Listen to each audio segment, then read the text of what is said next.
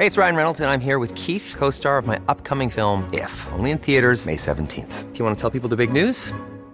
All right, I'll do it. Sign up now and you'll get unlimited for $15 a month in six months of Paramount Plus Essential Plan on us. Mintmobile.com slash switch. Upfront payment of $45 equivalent to $15 per month. Unlimited over 40 gigabytes per month. Face lower speeds. Videos at 480p. Active Mint customers by 531.24 get six months of Paramount Plus Essential Plan. Auto renews after six months. Offer ends May 31st, 2024. Separate Paramount Plus registration required. Terms and conditions apply if rated PG. Nakatayo pa nga po sa may gate eh. Anong totoo? Kanina ka pa paligoy-ligoy, iha. Eh mula raw noon ayaw na niyang mapadaan sa bahay niyo.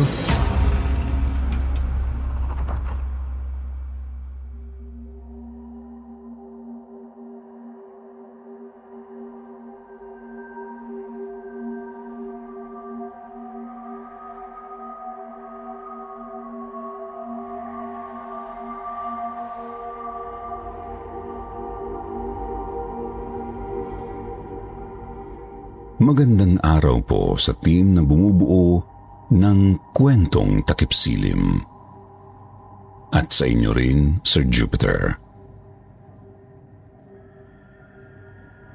Almost two years na akong avid listener ng kwentong takipsilim at ng sityo Bangungot mula po noong magumpisa ito.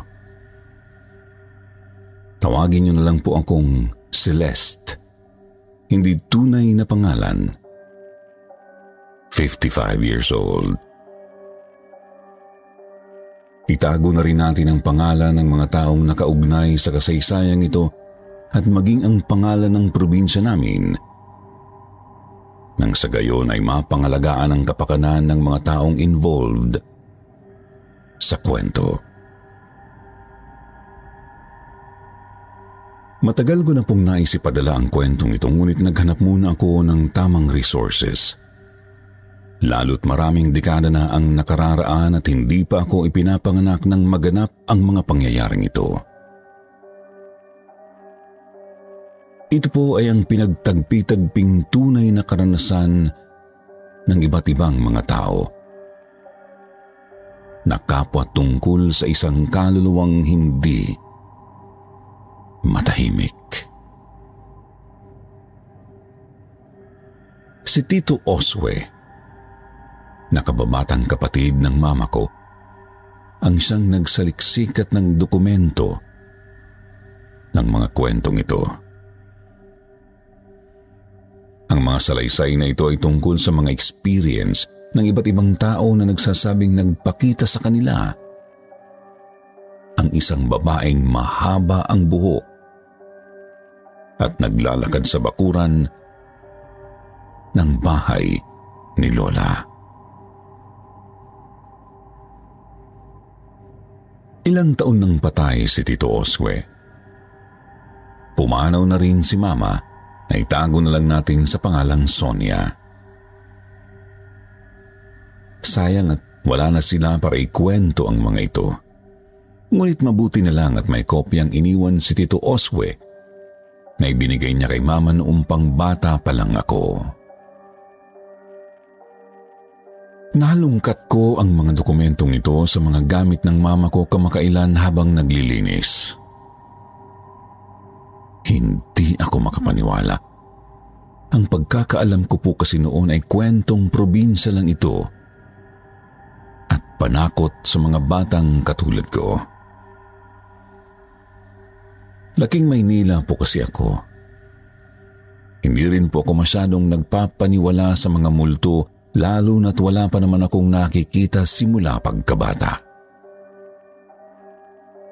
At hindi ko rin naman po gusto. Ganun pa man, interesante pa rin po para sa akin ang mga kwentong nabasa ko dahil mahilig din naman po ako sa mga kwentong multo at kababalaghan. Nais ko lang pong ipaalala sa mga batang tagapakinig na may sensitibong tema po ang huling bahagi ng kwentong ito.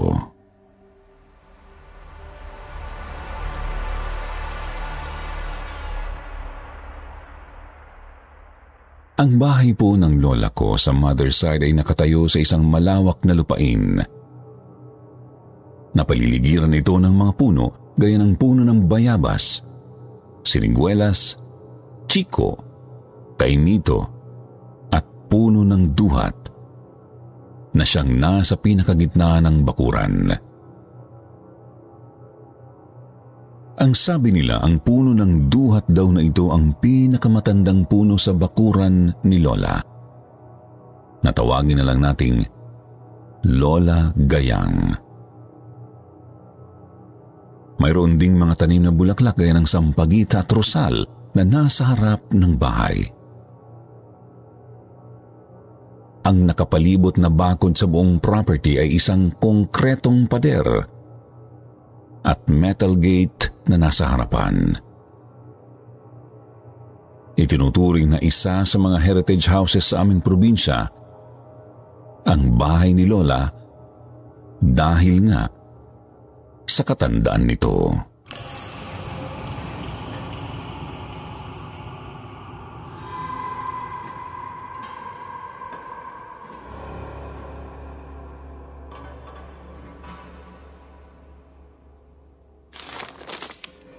Taong 1978. Alis 7 ng gabi. Nagbakasyon kami sa bahay ng nanay. Bisperasyon ng kapistahan sa bayan namin. Kaya medyo abala ang lahat sa kusina. Kinagabihan, matapos ang pagluluto, nagsipagpahinga na ang lahat sa second floor ng bahay. Nagkukwentuhan kami sa salas. Habang nag-aayos ng ilang mga gamit at dekorasyon dahil siguradong maraming bisita pa ang darating kinabukasan. Sa balkonahe naman nakatambay ang mga pamangkin ko na anak ni Ate Sonia. Sina Celeste, Ana, at ang best friend nitong si Emma. Kapwa sila nakadungaw sa bintana habang nagkukwentuhan.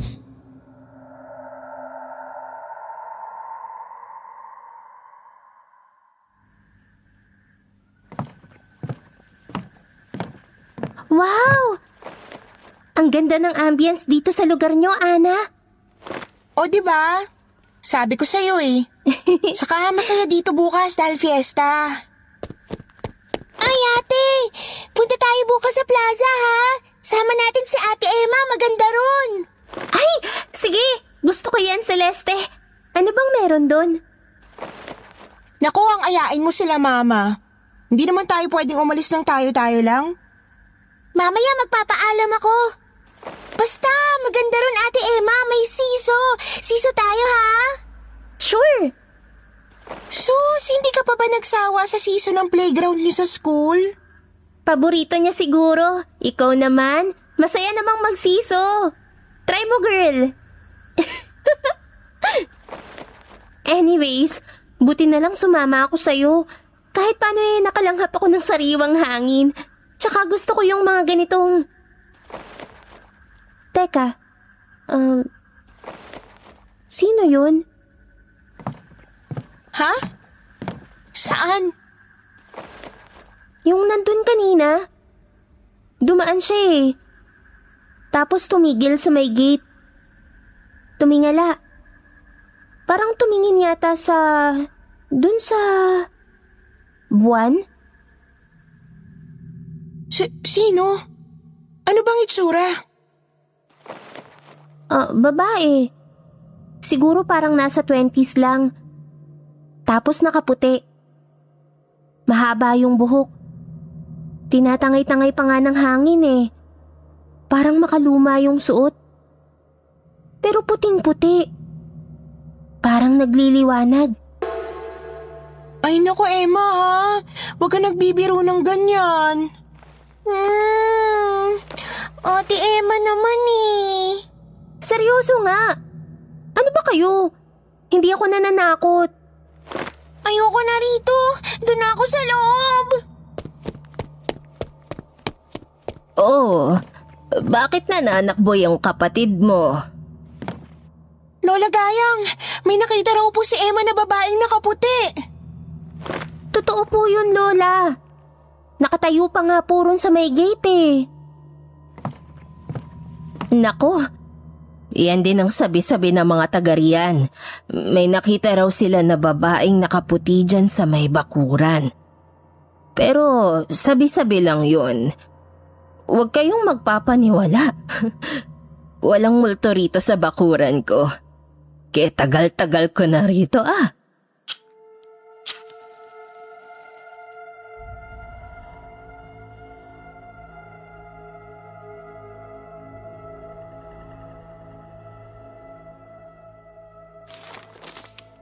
Nagkatinginan na lang daw sina Ana at Emma noon. Kapwa ng kibit balikat. Hindi na lamang daw nila masyadong binigyan ng pansin ang nakita. Pero dahil nagkatakutan na, ay pumasok na rin sila sa sala at tumulong na lang sa amin na mag-ayos ng mga dekorasyon. Taong 1967 naman, dahil bagong kasal pa lang at wala pa kaming masyadong ipon, Nakikitira pa lang kami ng asawa ko noon kay nanay. Meron kaming kwarto noon na nasa bandang harapan ng bahay. Nakatapat ang bintana ng kwarto namin sa gate. Taginit noon. At kapapanganak pa lang ng asawa ko sa panganay naming anak. Ayon sa kwento ng aking asawa, naaalimpungatan daw siya sa iyak ng sanggol. Kaya bumangon siya. Tiningnan niya ang oras at saktong alas 12 noon ng madaling araw. Tumayo siya. Bagamat madilim, pumapasok naman ang liwanag ng buwan mula sa nakabukas na bintanang kapis. Nang mapadaan sa bukas na bintana, ay humalimuyak daw ang amoy ng sampagita na namumukadkad ng gabing yon. Hindi niya raw naiwasang dumungaw sa labas. Kaya dito niya nakita ang babaeng nakatayo sa gate.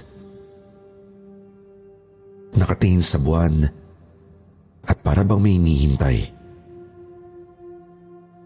Dahil daw nakatalikod, ay hindi na niya namukaan ang babae.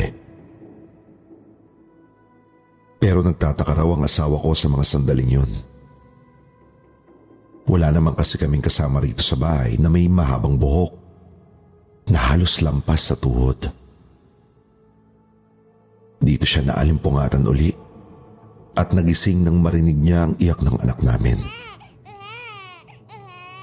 Panaginip lang pala. Pero ang katakataka raw para sa misis ko ay ang parehong oras ng relo sa kanyang panaginip. Saktong alas 12 ng hating gabi. Nang tumayo raw siya, ay halos pareho ang pagkakabukas ng bintana. Ang liwanag ng buwan, pati ang halimuyak ng sampagita sa hardin ni nanay. Katulad na katulad ng sa panaginip niya. Dahil parang umulit lang daw ang napanaginipan ng aking asawa, Nag-aalinlangan daw siyang dumungaw sa bintana. Natatakot na baka makita ang babaeng mahaba ang buhok. Pero nilakasan niya ang loob niya at sinili pa rin ang labas. Wala na raw siyang nakita sa tabi ng gate. Pero kinilabutan daw siya kaya ginising niya na ako. At ako man, nahihiwagaan. Bakit tila umulit ang panaginip niya?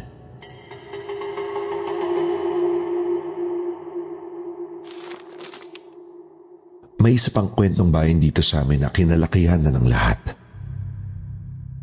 Minsan daw, may isang gwardyang napadaan sa harap ng bakuran ni Lola. Gabi raw noon at papunta na sana sa duty nang makita niya ang white lady. Isa ito sa mga kwentong nagpasa-pasa na sa lugar namin. Iba-iba rin ang bersyon. May nagsasabing hindi raw gwardya kundi sundalo raw ang nakakita. Wala rin saktong taon o petsa kung kailan naganap. Para mahanap ang katotohanan sa likod ng kwentong ito, ay nagtanong-tanong ako. Hanggang sa lumitaw sa ibang mga bersyon ng kwento, ang pangalang Mang Kanor.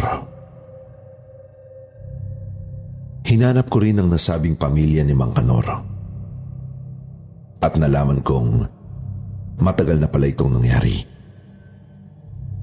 Wala na rin si Mang Kanor.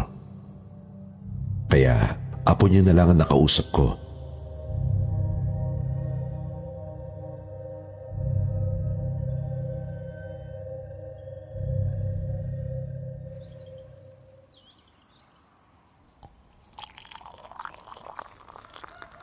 Pasensya ka na sa abala. Ako nga pala si Oswe. Diyan ako nakatira sa lumang bahay dyan. Anak ako ni... Ga- Si Aling Gayang? Nakikilala nga kita. Ako si Albert. Kilala mo rin pala ang nanay? Kilala naman ang pamilya niyo rito. O, o, bakit ka nga pala nagawi? Ah, may mga dinodokumento kasi ako tungkol sa mga kwento-kwento ng kababalaghan sa bahay ng nanay namin. May nakapagsabi kasi sa akin na kamag-anak niyo raw yung sinasabing gwardya na nakakita ng white lady sa bakuran namin dati. Si Mang Kanor. Ah, lolo ko yun.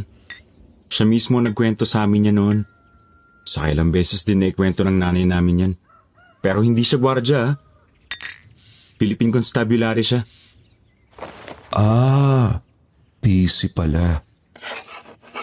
Ah, naalala mo pa ba yung mga detalye? Oo naman. Paulit-ulit ba naman si Lolo Conor sa pagkikwento niyan eh? Pwede mo bang ikwento sa akin ng lahat? Oo naman. Bakit hindi?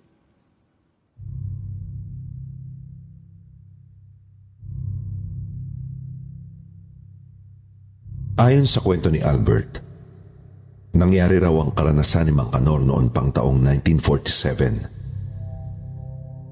Kasalukuyan pa lang naghihilom ang probinsya namin sa pinsalang dinulot ng ikalawang digmaang pandaigdig.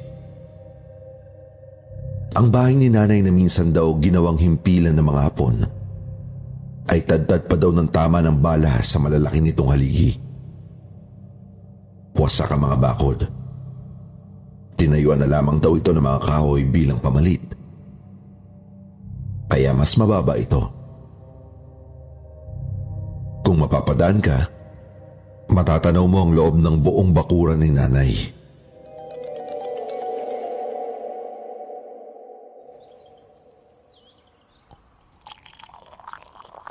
Ang natatandaan kong kwento sa akin ng lolo Conor namin noon, gabi raw yun nung mapadaan siya.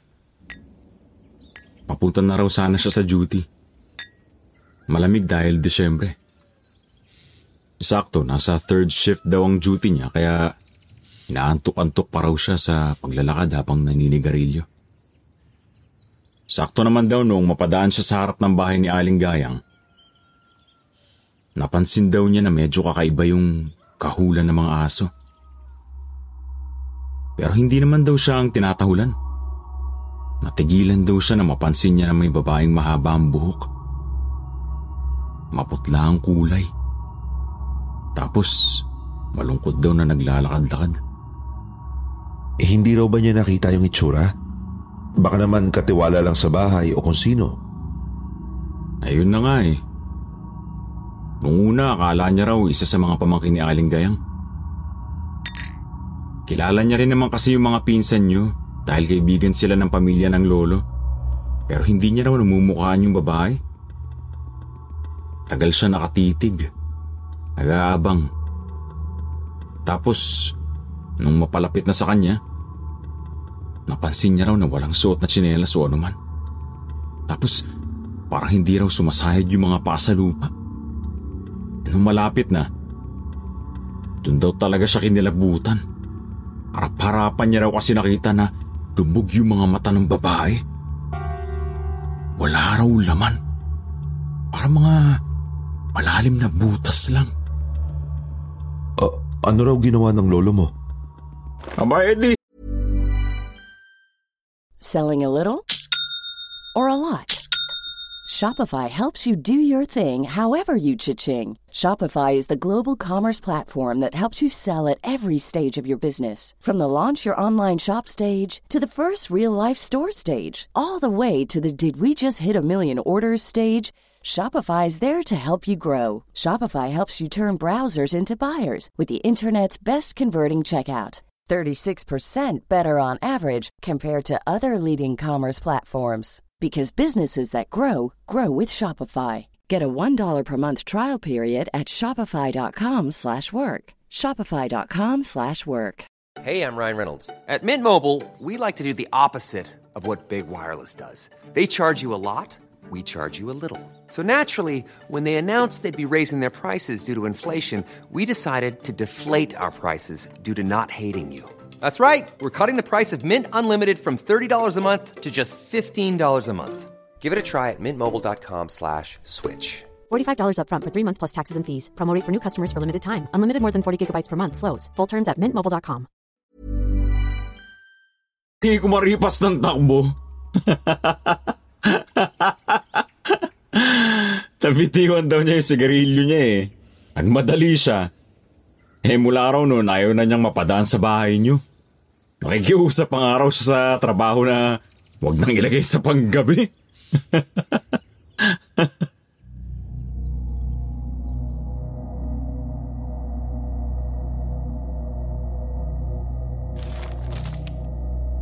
Matapos kong malaman ang katotohanan tungkol sa karanasan ni Mang Kanor, paramdam ko ay mahalagang matukoy ko rin kung sino itong white lady na sinasabi nila. Isang matanda sa bayan naman ang nagbanggit tungkol sa isang Doña Soledad na siya raw unang nagmay-ari ng bahay. Narinig ko na ang pangalang iyon nung bata pa ako. Kaya nang malaman ko to, isang tao na lang ang alam ko makapagbibigay ng sagot sa akin. Si nanay. Taong 1898. Katatayo pa lamang daw ng malaking bahay na ito na minana ng nanay. Noong mga panahong yun, pagmamayari pang araw ito ng isang Doña Soledad. Ang ina ng labing anim na taong gulang na si Rosalia. Si Rosalia raw ay tiyahin ni nanay. Habang si Doña Soledad, na isa sa mga kilalang mamamayan sa probinsya namin, ay ang siyang lola namin sa tuhod. Mapagkawang gawa raw ito at matulungin sa mga mahihirap. Ngunit maagang nabiyuda sa pagpanaw ng kanyang asawa. Mabuti na lamang daw at mahusay ang donya sa pagpapatakbo ng negosyo at pamamahala sa ekta-ektarya nilang lupain. Kaya naman sanay rin sila sa marangyang pamumuhay. Meron daw itong limang anak na lalaki. Lahat ay edukado at mga profesional. May doktor, ininyero, at abogado. Ang pang-anim na anak na siya ring bunso at paborito ng donya ay si Rosalia. Pinag-aaral naman daw noong mga panahong yon si Rosalia. Pinupunta nito ng guro sa bahay araw-araw. Maliban na lang kung Sabado at Linggo. Pinaplano raw kasi ng donya na sa dalaga na ipamana ang mga lupain niya para ipagpatuloy ang negosyo ng pamilya. Lumaki sa luho si Rosalia. Sanay raw itong naibibigay sa kanya ni Doña Soledad ang mga nais niya at pangangailangan. Gaya ng damit, sapatos at anumang alahas. Alagang-alaga ito ng Donya. Madalas pang araw nitong itirintas ang mahabang buhok ng dalaga sa kanilalagyan ng bulaklak ng sampagita o di kaya ay rosal sa gilid. Sa totoo lang, nakakatakot magalit si Doña Soledad. Iba raw kasi ang ugali nito kapag nagagalit. Madalas nga raw ay kinukutosan nito o di kaya ay sinasampal ang mga kasambahay sa tuwing magkakamali. Pero pagdating sa anak nitong si Rosalia, bihirang-bihira lamang itong magalit. Hindi lingid sa marami ang tunay na ugali ng Donya. Mabait man daw ang tingin sa kanya ng mga taong kapareho niya ang estado sa lipunan. Marami ang nagsasabing pakitang tao niya lang ito. Dahil hindi raw maganda ang pagtrato niya sa kanyang mga trabahador at magsasaka. Ngunit may hindi pala nalalaman ng Donya tungkol sa kanyang bunso. Nakikipagmabutihan daw kasi si Rosalia sa anak ng isa sa kanilang mga trabahador. Si Ador. Magkaedad lamang si Ador at Rosalia. Ngunit ito ang panganay na anak ng magsasakang umaani ng mga pananim sa lupain ni Doña Soledad. May sakit na tuberculosis ang nanay ni Ador. At dahil nga sa kahirapan, ay wala itong kakayanan na magpagamot. Palibhas ay mahal na mahal daw ni Rosalia ang binata. Kusang loob itong nagpaabot ng tulong upang maipagamot ang inang may sakit. Isang gabi, habang nasa gitna ng hapunan sila Doña Soledad, ay may napansin siya sa anak na si Rosalia.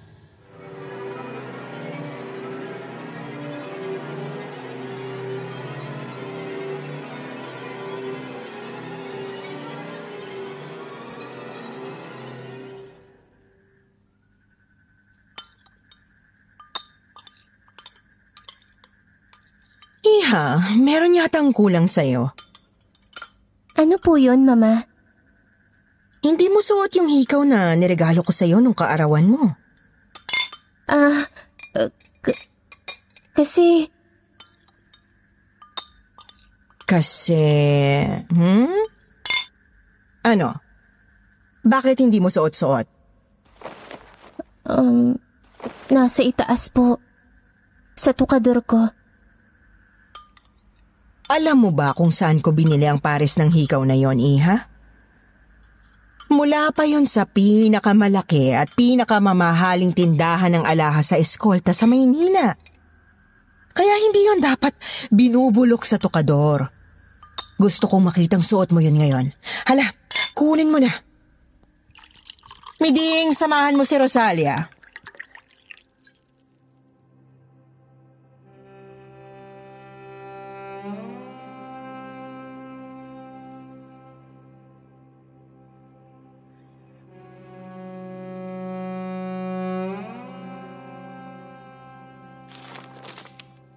Ang pares ng hikaw na tinutukoy ng Donya ay ang pinasadya raw nito sa eskolta.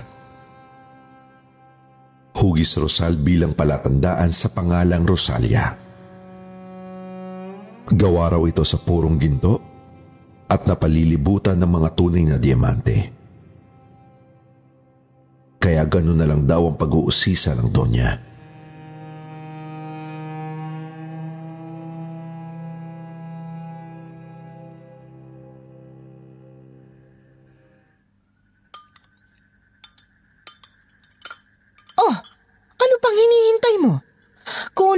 hikaw mo at nais kong makitang suot mo yun ngayon. Um, maaari po bang bukas na lang, Mama?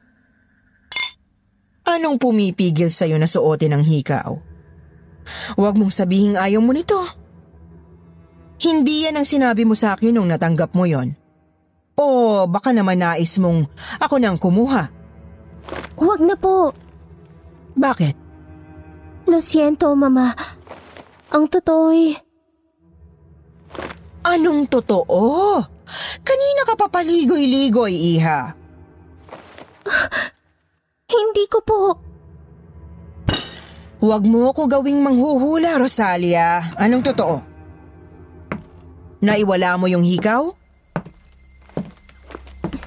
Ibinigay ko po kay Ador. Ibinigay kay Ador? Bakit? At kailan ka pa nagkaroon ng koneksyon sa anak ng isang magsasaka?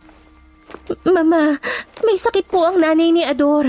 Kailangan po ng pampa... Kaya may sakit, kaya mamamatay na. Kahit mangisay pa sila, wala akong pakialam.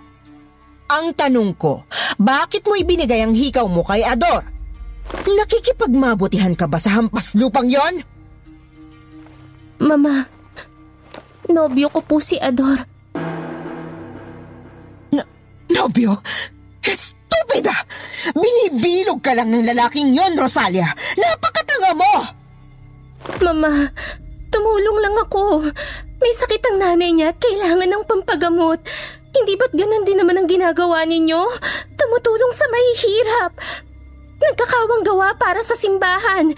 Hindi naman po siguro pakitang tao lang ang lahat ng iyon, hindi ba?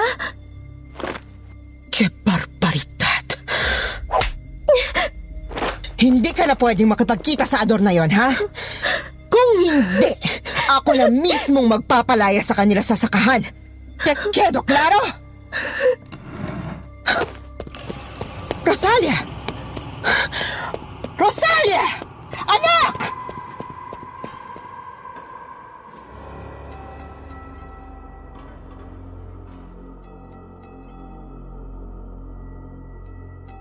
Hinabol daw ni Doña Soledad si Rosalia hanggang sa silid.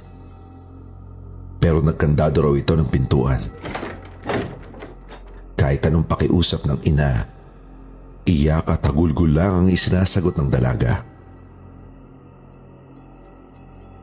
Lumipas daw ang gabi nang hindi sila nagkaayos o nagkausap man lang. Alas 4 ng madaling araw ay nagising sa pagkatok ng katiwala si Doña Soledad. Dito na siya sinalubong ng isang malagim na balita. Nakita ng isa sa mga magsasaka ni Doña Soledad ang isang babaeng nakabigti sa puno ng duhat. Nagmamadali ang Doña sa pagtakbo. Nanlambot daw ang mga tuhod nito nang makita kung sino ang nagbigti. Si Rosalia. Nakalugay ang buhok at wala ng buhay. Inakap ng donya ang bunsong anak. Nabasa pa siya ng ihi nitong kumalat na rin sa suot na pantulog. At halos matabingan pa ng mahabang buhok. Paulit-ulit ang paghingi ng tawad ni Doña Soledad. Pero huli na. Dahil matigas na ang bangkay ng kanyang pinakamamahal na si Rosalia. May paniniwala no na hindi raw maaaring ilibing ang isang taong nagpakamatay sa lugar kung saan umabot ang tunog ng kampana ng simbahan. Kaya inilibing si Rosalia sa isa sa mga lupain ni Doña Soledad. Malayo sa aming bayan. Wala na raw nakakaalam kung saan. Kung meron man, baka raw pumanaw na rin ito. Katagalan daw kasi ay nanghina na ang donya at naging masasakitin. Hanggang sa namatay na rin kalaunan.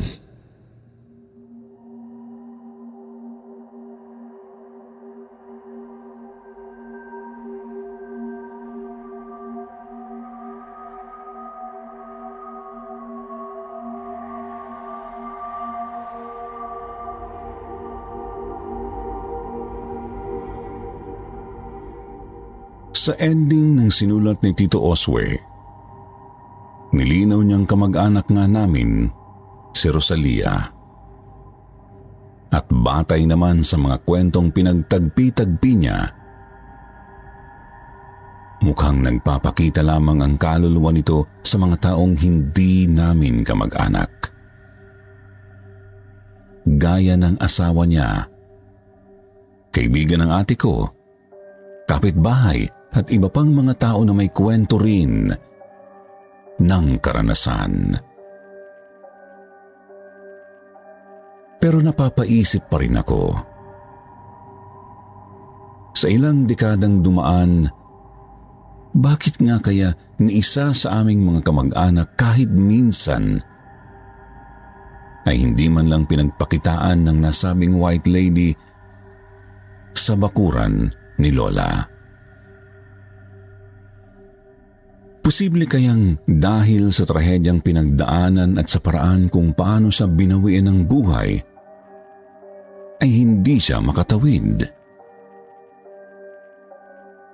Ano man ang dahilan, dalangin kong sana ay mapayapa na ang kanyang kaluluwa at tuluyang matahimik. Hanggang dito na lang po, Sir Jupiter. Sana po nagustuhan ng aking mga kapwa tagapakinig ang binahagi kong kwento.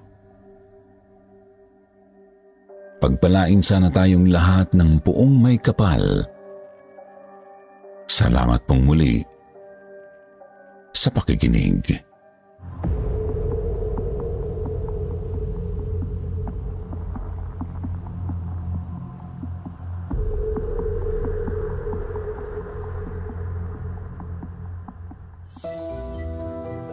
At ngayon naman, shoutout portion na ulit tayo. Shoutout kay Fajardo, Lance Arsena, Criza Fenis, Garcia Daisy, Angelica Gacosta, Ja Baraki, Angela Ong, Ems Ganda Emily, Tess Love, Annalyn Darantinaw, Matty Vicente, Arnie Arnie, Vanessa, Honradelin, Rizaline Davida at Lydia Lopez.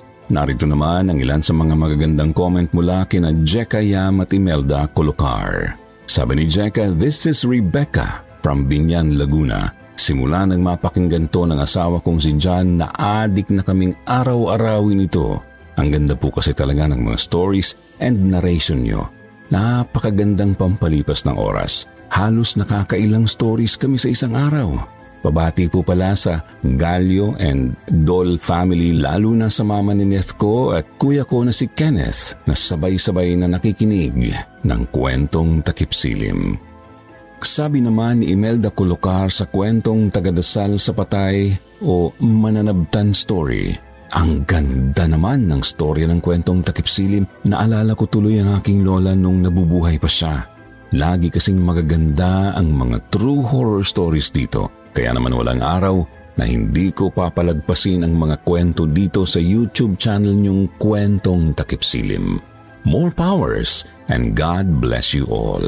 Sa mga hindi po nabanggit, kayo naman po sa susunod. Huwag niyo pong kalimutang mag-reply sa ating shoutout box na nasa comment section para ma-shoutout ang pangalan niyo. Muli po mula sa bumubuo ng kwentong takipsilim. Ito po ang inyong lingkod, si Jupiter nagpapasalamat.